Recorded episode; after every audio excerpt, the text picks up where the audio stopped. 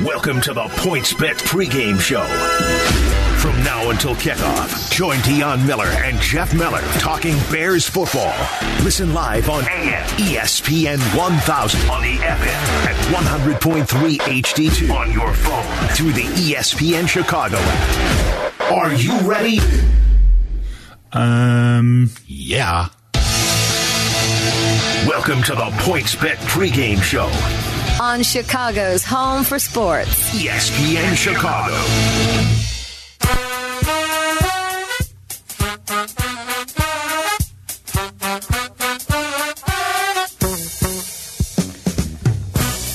Week three of the NFL season, and the Bears host old friend Lovie Smith and the Houston Texans today at Soldier Field.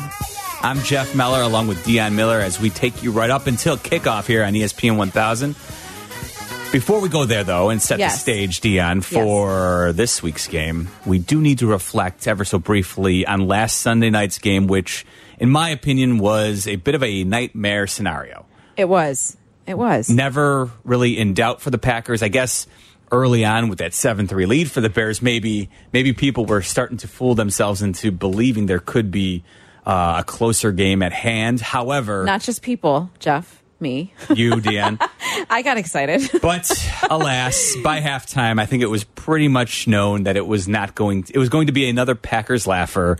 Yeah. And boy, oh boy, I say nightmare scenario because tell me if you agree. For the most part, while the expectations for the Bears as a whole are not very high this year, I think a lot of people have talked about the idea of this season being about the progression of Justin Fields.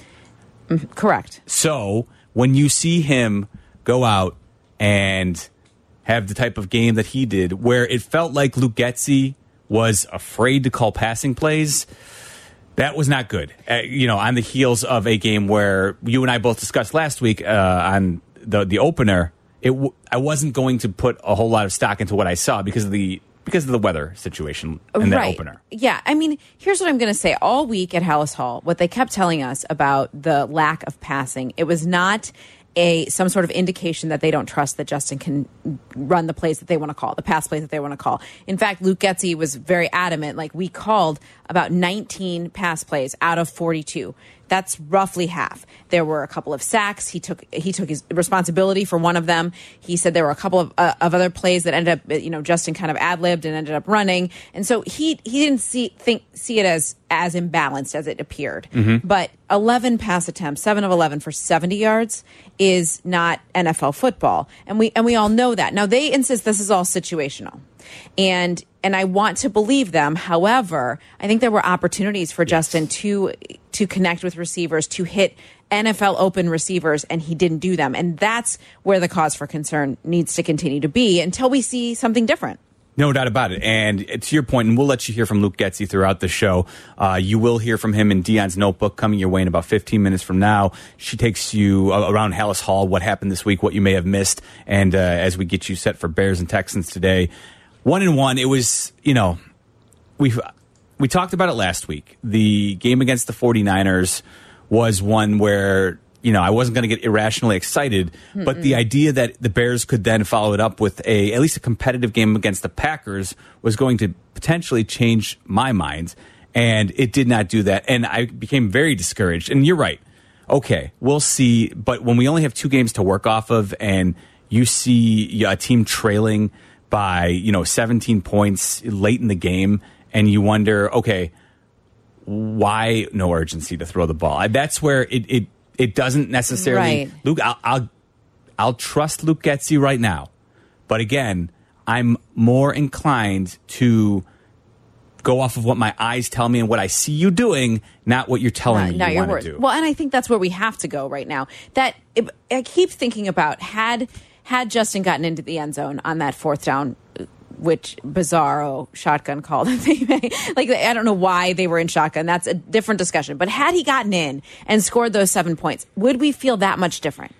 I've thought about that for several days. Like, would would I feel that much different if they had only lost by ten as opposed to seventeen? Like, it, it- so did you come to a did you have no, I still don't know how to feel about that because that isn't, you know, like that's all hypothetical, right? Sure. So it's hard to it's hard to try to analyze it if that had It- happened. I think it's a fair point though because truth be told, he scored. Yeah, you know yeah, that should- correct. and so I, I personally was not as critical of the idea of them running from shotgun on fourth and short in that situation near the goal line because, and especially then when you hear Luke Getsy explain it, that it, it's a numbers count, right? Like when you spread out people wide and you've got a guy like Justin Fields, this is one of the reasons why he was a clear cut first first round Mm-hmm. quarterback because of his physical talents.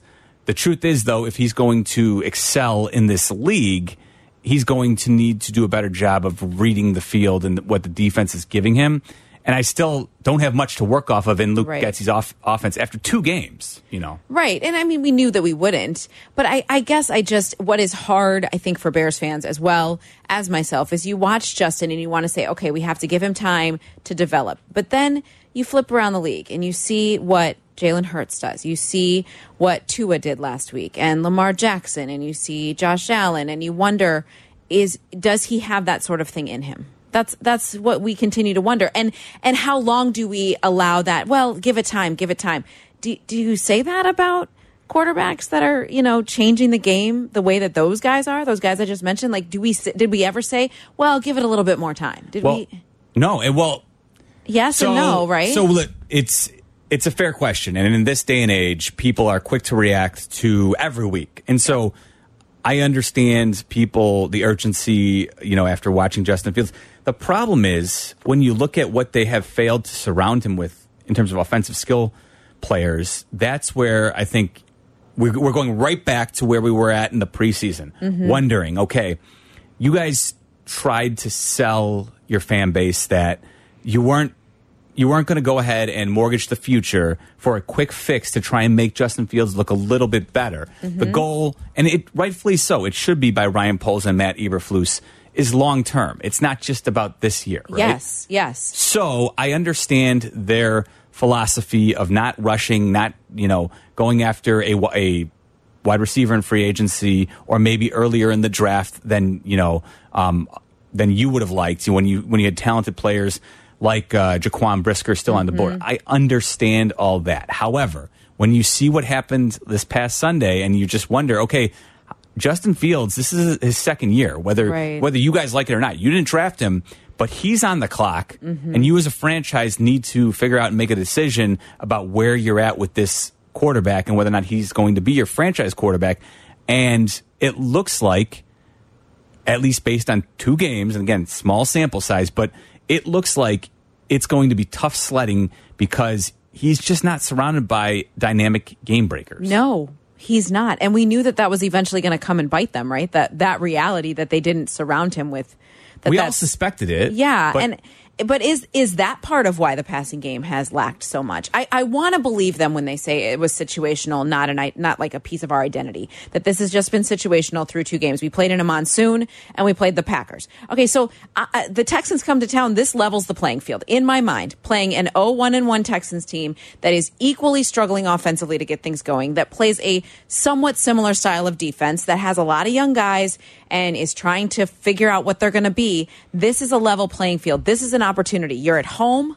You have a chance right now to show all of your fan base and to show the NFL that we're not just here to be the worst offense in the league. We are here to kind of grow and to, and to show tangible evidence that we are making progress. Yeah, and that's a good point because I do think the Bears every week could probably point out how they're trying to be a ball control offense. You uh-huh. know, that you can make that excuse every week based on your opponent and say, "Listen, like this is the best way for us, a best path for us to get to get a victory."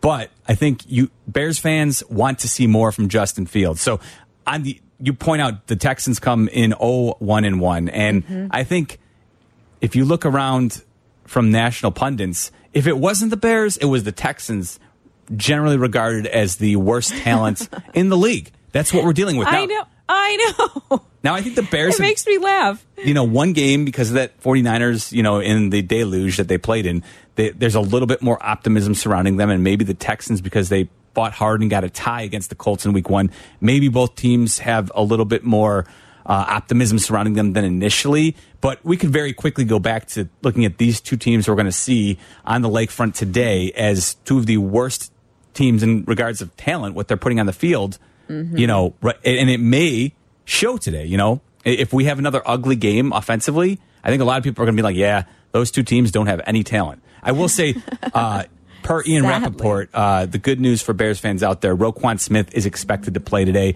We'll have the inactives in about 20 minutes from now, where we will know officially. But um, all signs point to Roquan Smith, who's been dealing with uh, hip injury. We're expecting him to play today, so that's the good news for Bears fans. That is good news. And I'm somewhat surprised by that. Just yesterday, I thought Uh, that I, I, I thought, oh, of course he'll play.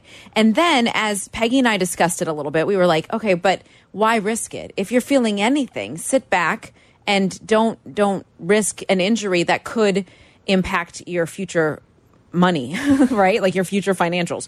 And and yet he's pushing forward. But so okay, I mean, I don't know. I don't I- know. I think if you're Roquan Smith, you're right. You know, he needs to get through the season healthy, but he also, I think, needs to prove he needs to put better tape out there too. Yeah. Last couple weeks were not ideal from him. No. Um, I know he's moving around a little bit in the, you know, in Matt Eberflus's defense. So that being the case, they need to do a better job, especially stopping the run. They've been gouged by, you know. Yes. both the Packers and 49ers. And I think when you're going to point to Roquan Smith and say, hey, if we're going to make you a highly paid, you know, if, if not the highest, but one of the most highly paid linebackers in football, you need to lead a better defensive run unit, right? And they've given up over 150 yards both these past two weeks. Totally. That is not going to help them win football games. And and the Texans know that. Like that's Eddie Jackson said. We put that on tape. We are fully aware that that's where they're going to try to attack us because that's what we have looked like. So I mean, like I've said before, normally when a team goes back to the fundamentals in week three and is like, we've got to work on tackling, you worry. But the Bears are so young that hopefully they were able to kind of get it get it right and be able to shore up their the they'll be able to shore up the Texans running game. That's what that's what we hope to see today. Yes.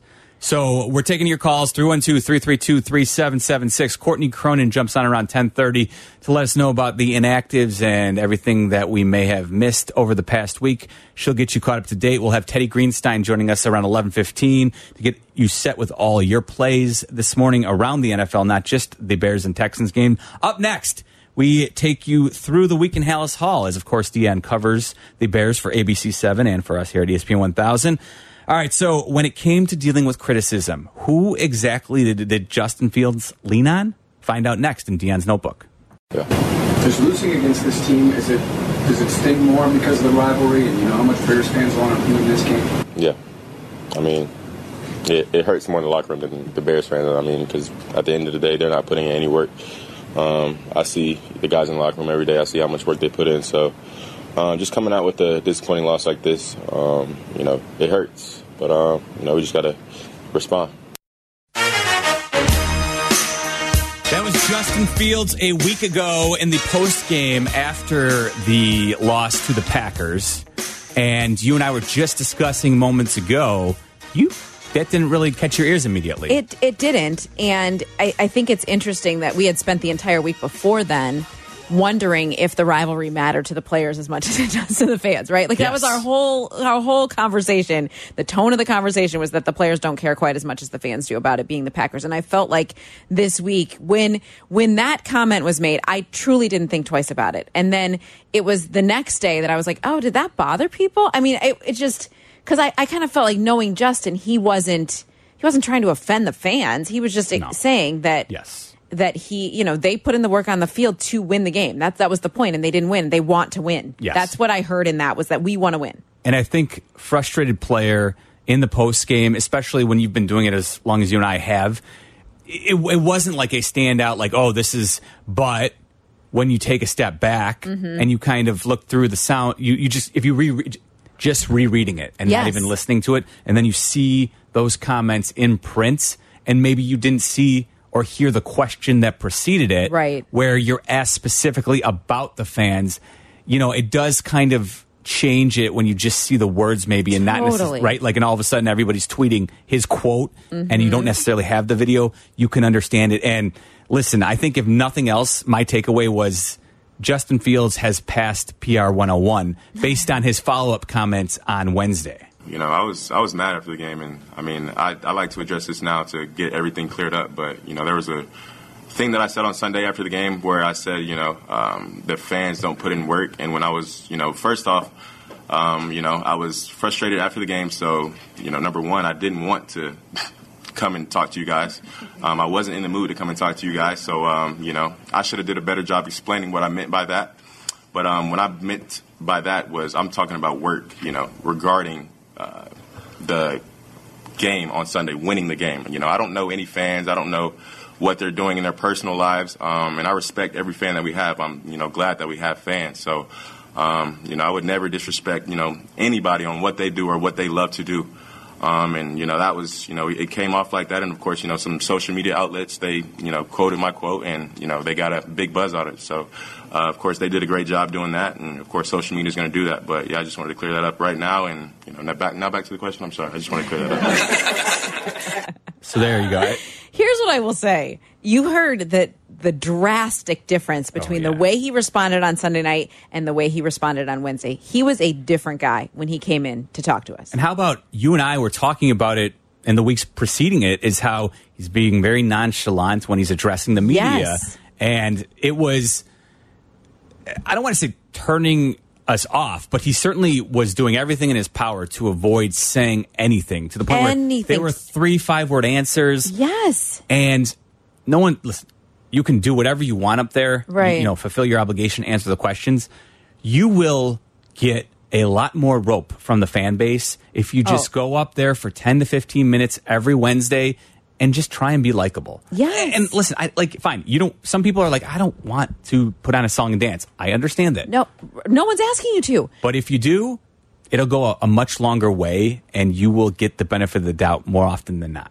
here's what I I believe that Wednesday his personality on the podium was much more who he is naturally because all we hear from his teammates is how much they they love him and how great he is. And all we see in the locker room is a lot of that camaraderie and he's laughing and they're watching videos. It's a different person than the one who sits up on the podium. He said I don't want to come in here and just be a robot. Well Jeff since he reported for training camp he's been sitting Yes. up there and just being a robot. Mm-hmm. I mean he would give one or two word answers and I'd text another reporter and be like brutal. Like we Yeah. can't even this is not this is not real this this cannot this is not I'm I'm for hoping- somebody who's never won who hasn't won Yes. anything in the league yet you can't answer that way you just can't I'm hoping we had a breakthrough. I you think know that what? we did. And it was a, a slight misstep on Sunday night. And now going forward, it is so much easier if you just are honest. And again, you don't have to give her, give away the game plan, right? No. Just go be No, no, no. honest. Right. And, and if there's something you don't want to disclose because you think it puts you at a competitive disadvantage, then say that yeah, be like, you know what? Uh, that's probably not in the team's best interest. I don't want to tell you guys. You can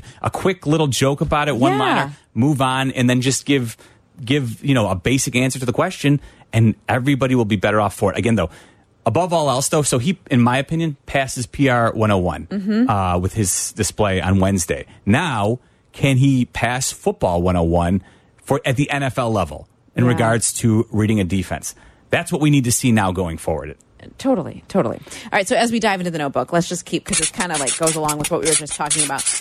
So, who did he talk to? And and here's the other thing: like he's learning what it what it's like to be in that quarterback NFL quarterback spotlight week in and week out, right? I think he got a taste of it last year. He's learning it at a whole new level now. So, so who did he talk to when he realized that Barstool or a social media outlet, whatever it may be, um, took those comments and ran with them? Who did he talked talk to my dad about it, and you know, I mean, as long as I'm going to be in this position, you know, there's always going to be stuff like that that pops up. So, um, just knowing that, you know, as long as I'm in this profession, that it's it's really never going to go away. So I just got to either be really, you know, clear to you know everything that I say, um, be really descriptive of what I really mean, or just really not say anything at all.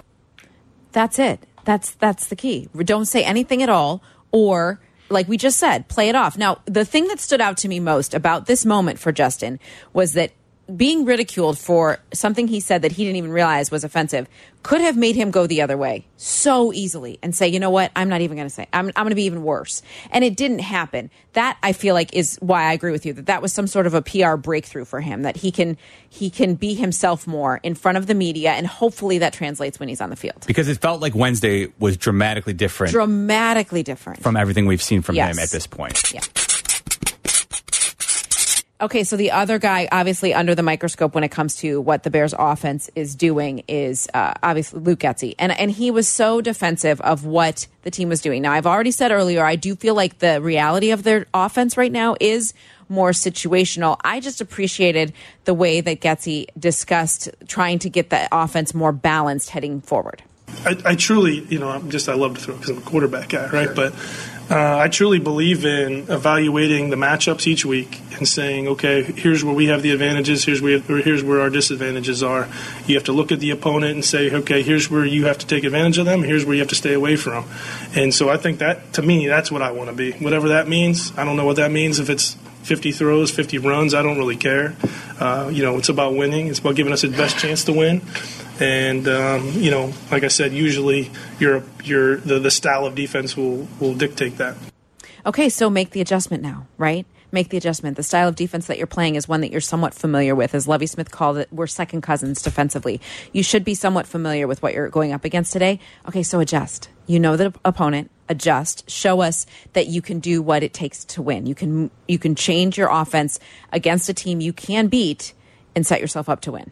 That's what I want to see today. I agree. And the lack of skill or playmakers at the skill position, it's apparent, but still, I'd like to see Darnell Mooney get a few more targets because Yes. he's the one guy who, even though we heard from the same Luke Getsy about how he didn't necessarily run the best route on a, on a deep ball against Green Bay, he's the one guy who we know can actually hack it in this league and give you production. So I'd like to see him used more too Yeah, going totally. forward. So is this the Lovie Smith revenge game? Is it? Has he been holding a grudge for 10 years? I'm curious. I uh, remember, do you remember the day he was fired? Oh, very well. I was Yeah. working here when is in the middle of the Jay Cutler show. Yep, yeah. Uh-huh. I was I drove to the Jay Cutler show Mm-hmm. and we tried to get reaction as quickly as we could. I could not believe they fired a guy who had won 10 games. Oh, I I def I could. yeah? Yeah, and I know where we're going with this, but um, here, I'll, let's yeah. let no, Levy- no, no. Let, let's let Lovie tell us how he felt feels because all week, you know, I tried to to listen to him when he was talking to the Houston media, and he kept saying, you know, it's that allowed me to get a job in the NFL, and now I'm here doing my dream job, and da da da. But you know, I feel like there had to be some, as good of a guy as he is, and as big of a faith guy as he is, there has to be some some grudge that he's holding there. Here's what he had to say on Pardon My Take. Yeah, with uh, who you hear, Dan Katz, uh, Barstool Big Cat, every Thursday, or I'm sorry, Tuesday with Waddle and Silvy. Oh no, I, you, you know I can't say that's the case. Um, you know when I, I left can. the Bears, I can. I can say that. I can say the case. I, I can absolutely say that's the case. You know I had a disagreement on on uh, where our program was when when I was removed from my job there with the Bears. I'll acknowledge, that. You know most of the time uh, you lead a team to ten wins, you don't get fired, but uh, life happens that way. Seemed like to me in my career every time seemed like it was a setback. It's really been a setup, something bigger and better. And um, I'm a guy from Texas. Played high school football, product of Texas high school football. So every stop or every job that I had that didn't it didn't end well, it led me to, as I see it, my you know the perfect job for me of coaching the Houston Texans. Okay. But he does still have a home here. His wife is from here. He definitely he definitely has feelings about coming back to Soldier Field and being on the other side. And I think he's prepared and told his men as such coming into today's game. It's undeniable that his coaching tenure with the Bears was, I think, truly a success. However, I believe the reason he was fired after 10 wins, listen, they started that season 7 and 1, right? Yeah. And he came into that year, though, kind of on the hot seat with the idea that, hey, you were 8 and 8 the previous year, and it had been a while, and the Bears had shown it, it was never about Lovie and the defense that he brought. It was always about the fact that he couldn't find a solution for the offensive coordinator, right? Right. And they, they went out of their way time and time again to try and find a solution for Jay Cutler pairing. And maybe Jay was part, you know, a bigger bigger issue.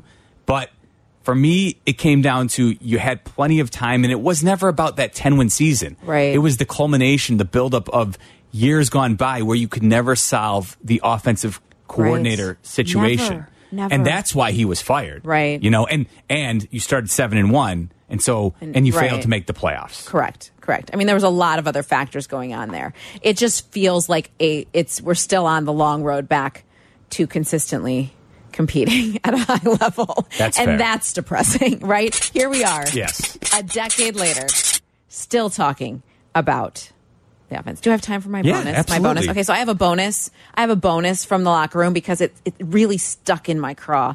Here is uh, Cole Kmet, who we all know has zero catches, is doing no one favors in fantasy. Mm-hmm. He knows he's on my fantasy team. Said this in front of me to my face in the middle of the week. Yeah, fan- fantasy is like the worst thing to happen. totally takes away from like the team aspect of winning. So, yeah, fa- those are my thoughts on fantasy. Are you kidding? Are you kidding? You know who my opponent is this week? One Courtney. Oh boy. I know. I'm about to trust. So are you trusting Cole Kmet to have a big game this week? Absolutely not. He is sitting on my bench Oh, where he's he belongs. pine. Where he belongs. Sorry, Cole, but I can't dump him. It's the name of my team. What do I do? Yeah, yeah. Uh, th- I'm This one. in a juxtaposition, and I don't like that he openly admitted that fantasy's terrible. I disagree, uh, but um, Of course. listen, listen. Produce a little more, and uh, expectations are high. How about how how differently would he feel if everyone was clamoring to put him on their fantasy team? Oh, he- like Right? yeah. I mean, Come on now. You know what? He had zero catches last week, and they got housed. Right. And there was no passing elements to be seen. So Right. that's also part of the problem. That's for the a Bears. huge part of the problem. All right, you mentioned Courtney Cronin. The inactives are in.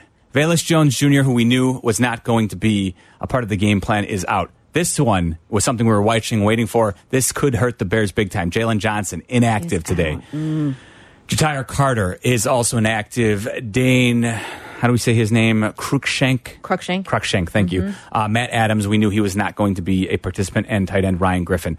But the big news, obviously, Jaylon Johnson is inactive. We'll ask Courtney Cronin how that's going to affect the Bears' ability to shut down the Houston Texans next.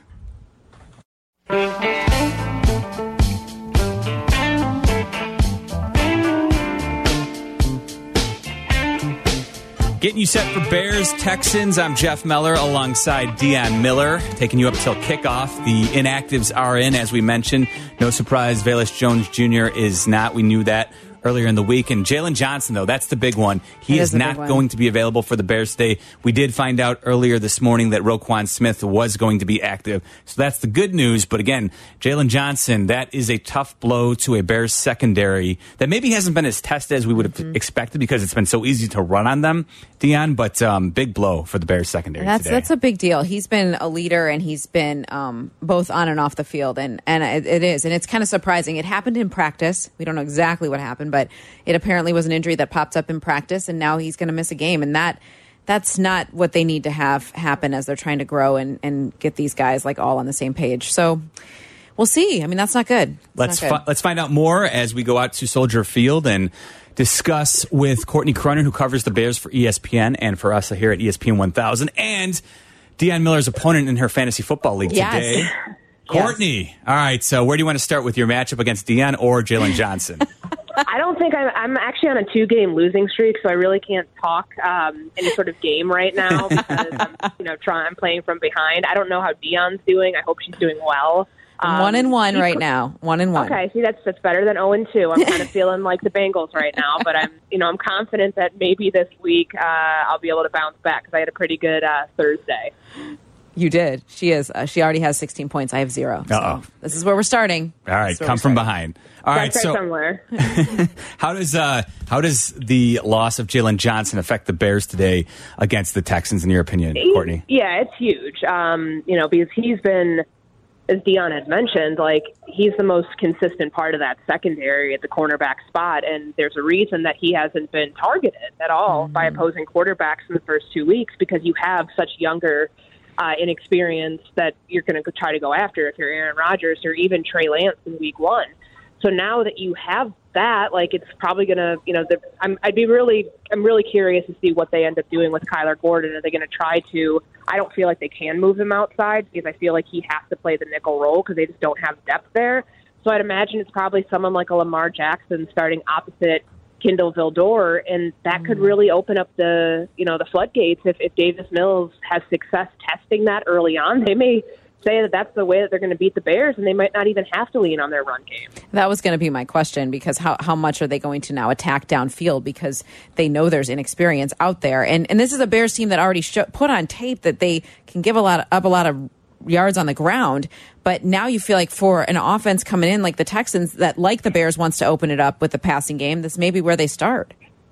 Yeah, I feel like that's probably probably all uh, true because yeah. you know this is such a vulnerable it's such a vulnerable part of the defense and you know they don't have a running game that looks like what Green Bay's was last week. I don't think anybody in the NFC outside of that team does. So you would expect probably something that doesn't look like you know air, like it did with uh, Dillon and Jones, but I could anticipate you know, if, if Davis Mills is going to, they have a young receiving core, like, but they have, you know, they've been able to find some success with it. If they can continue that, then that's probably the way that they go, and they don't even have to worry about how porous this run defense is because they're probably, you know, making their hay through the air.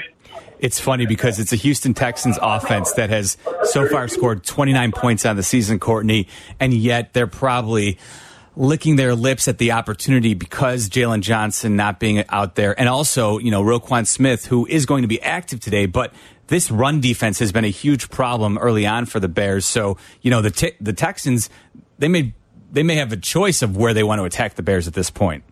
Yeah, and I mean the, the Roquan thing's interesting because he didn't practice all week, mm-hmm. and he's got a hip injury, and of course we see this morning that he was expected to play, um, but he did he wasn't out there for any any pregame warm up. I've I've been here since you know nine nine o'clock, and I've watched the whole thing, and I never saw him out there. So I guess you know maybe this is like a pain tolerance type thing, a pain management thing that he's just, you know, trying to take it easy during the week to be able to save himself for game day. Maybe it's that.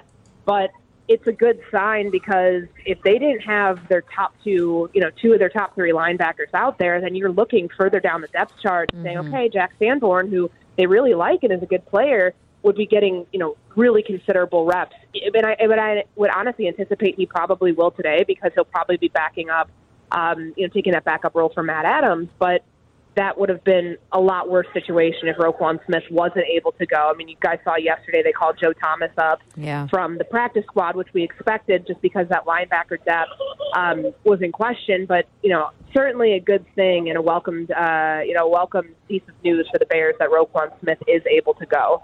All right, let's switch to the other side of the ball. You've talked all week about just how many yards this Texans defense is allowing in the passing game.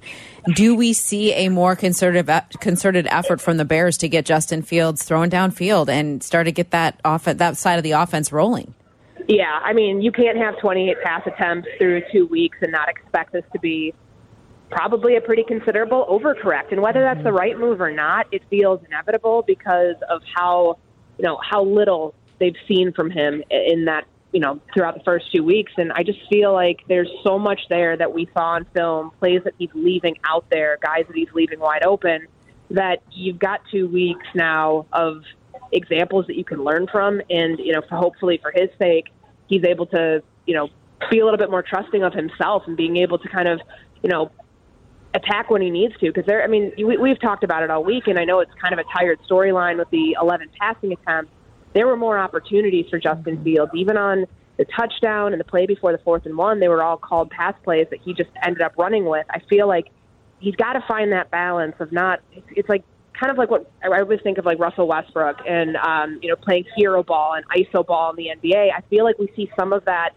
in the NFL world when when guys like Justin Fields when he's so used to having to shoulder everything in the moments when he does have options to you know around him and to, to execute a passing attack, he ends up kind of defaulting to what he's used to and sticking, you know, sticking through his progressions, making sure that he's, you know, progressing through his reads appropriately before pulling kind of like the fail safe of I have to take off and run. That's what you hope to see from him today. But in terms of the game plan, I would imagine that it's going to there's going to be a considerable shift because you heard the head coach talk about it, and you know that's what he wants. I know Luke Getsy was kind of defending what the play, what his play calls were last week, and, and that's what you expect from somebody who draws up the game plan.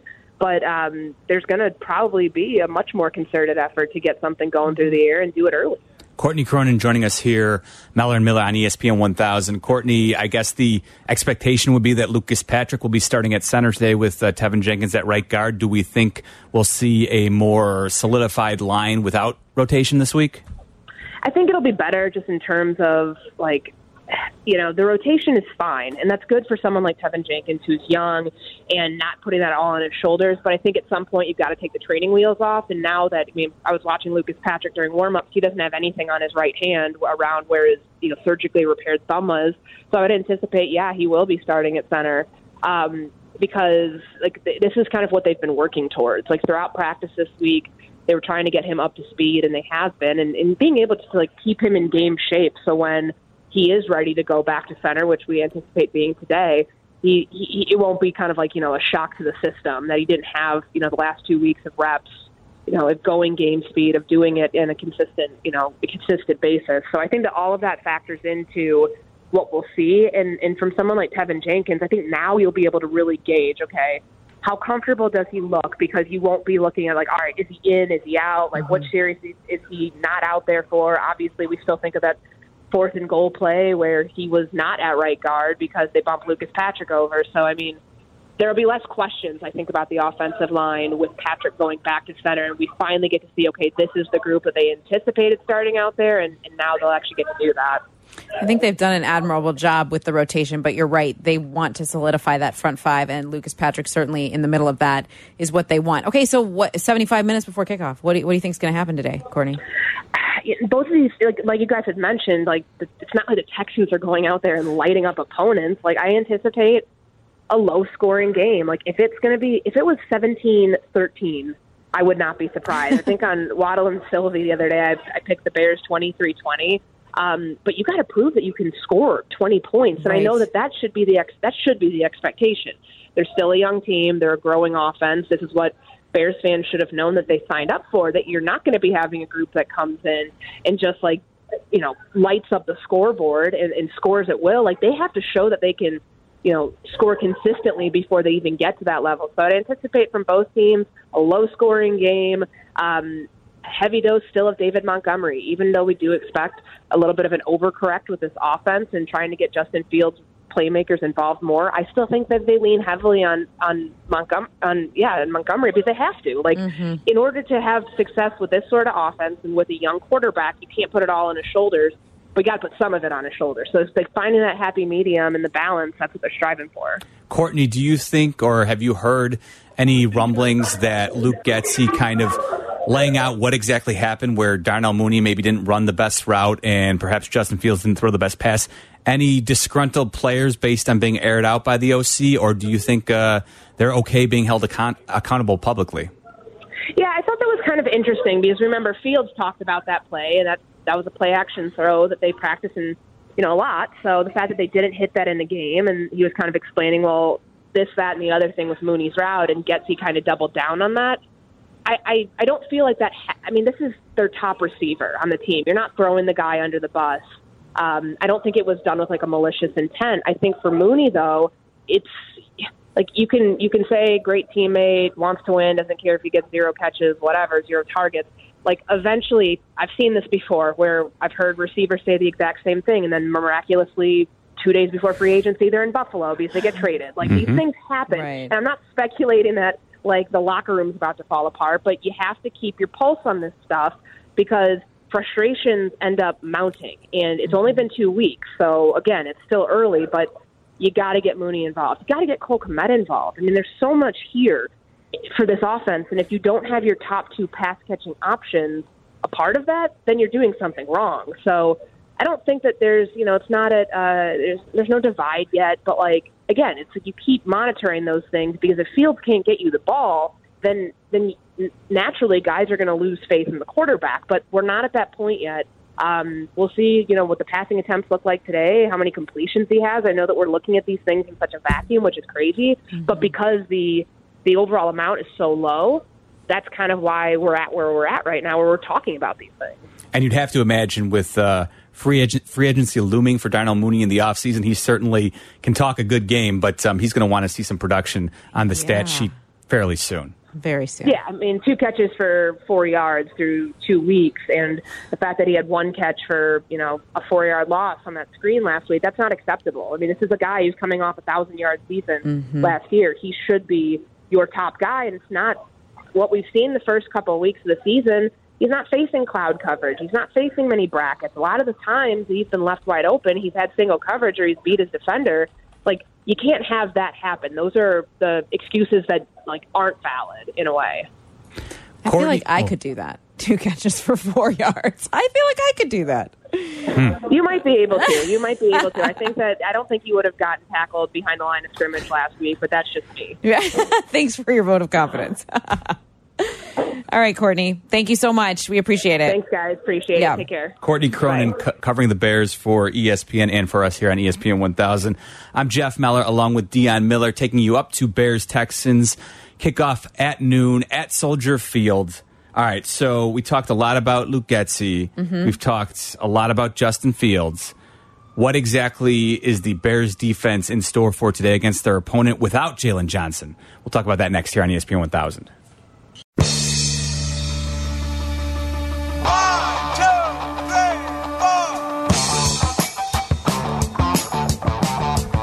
So the Bears host the Texans today at Soldier Field, and while we spend a lot of breath talking about Justin Fields in Houston, they have spent quite a bit of time, and probably more than they initially anticipated, discussing their rookie, not rookie, but their second-year quarterback, Quarterback, Davis, Davis Mills, Mills. who also was drafted in the same class as Justin Fields. And I will say, even though they they have not complimented him with a ton of great skill players, he has, I think, shown a lot more than most people initially expected from him, and to the point where I think the Texans feel like you know they they still have plenty to go, but they think they may have found their answer at quarterback. Now You it's very think so? I now he, he listen. He was a a very highly five star recruit Yeah. in college who dealt with a lot of injuries Mhm. throughout his college career. And so it's, you know, when you look at the pedigree, it's not shocking that he would get to the NFL level and have some success. Now, again, he's, you know, dealing with, uh, you know, a lot of what Justin Fields is with very little around him. But Brandin Cooks is somebody who, as a wide receiver, you can, he's a, he's a viable, you know, number one option. Yeah. You know, he's similar to, I think, in a lot of ways, what Allen Robinson was when he first got here in Chicago. You know, Brandin Cooks is somebody who Davis Mills can rely on, count on, and they're very happy with their young running back, Dameon Pierce. Um, who was a, a darling in the preseason to the Mhm. point where after the first game they just they said you're good you got you you we don't need to use you in preseason that's how good he was Wow. so so Dameon Pierce is somebody who I think is going to Bears fans are going to become very familiar with today. Hopefully, not familiar with though in the sense that he's you know frustrating the defense. True. Here's what I will say about Davis Mills. He certainly he they're certainly giving an, him an opportunity to throw the ball. Mm-hmm. I mean, it, it just it jumps off the page that in his two games he's thrown the ball 37 38 times hmm eh, compared to what the Bears have done. And considering that they were tied with the Colts and leading for the most part in that game, they still found, you know, avenues to let Davis Mills drop back and throw the ball. Now, he hasn't thrown an interception yet this year. No, he but- hasn't. But at the same time, you know, he he's he still has a, you know a lot out there to be desired for the Texans offense. He was though pretty darn good, you know, the last four four games or so of last Mhm. season. Yeah. So it'll be interesting to see. Again, you know, there might be some some rain, but the wind is going to be a factor today. So we'll see what uh, what ha- what both teams have in store offensively. It, it, I'm I'm interested to see. I, I really feel like this is a good opportunity for the Bears, but I'm also nervous because you lose to a winless Texans team at home.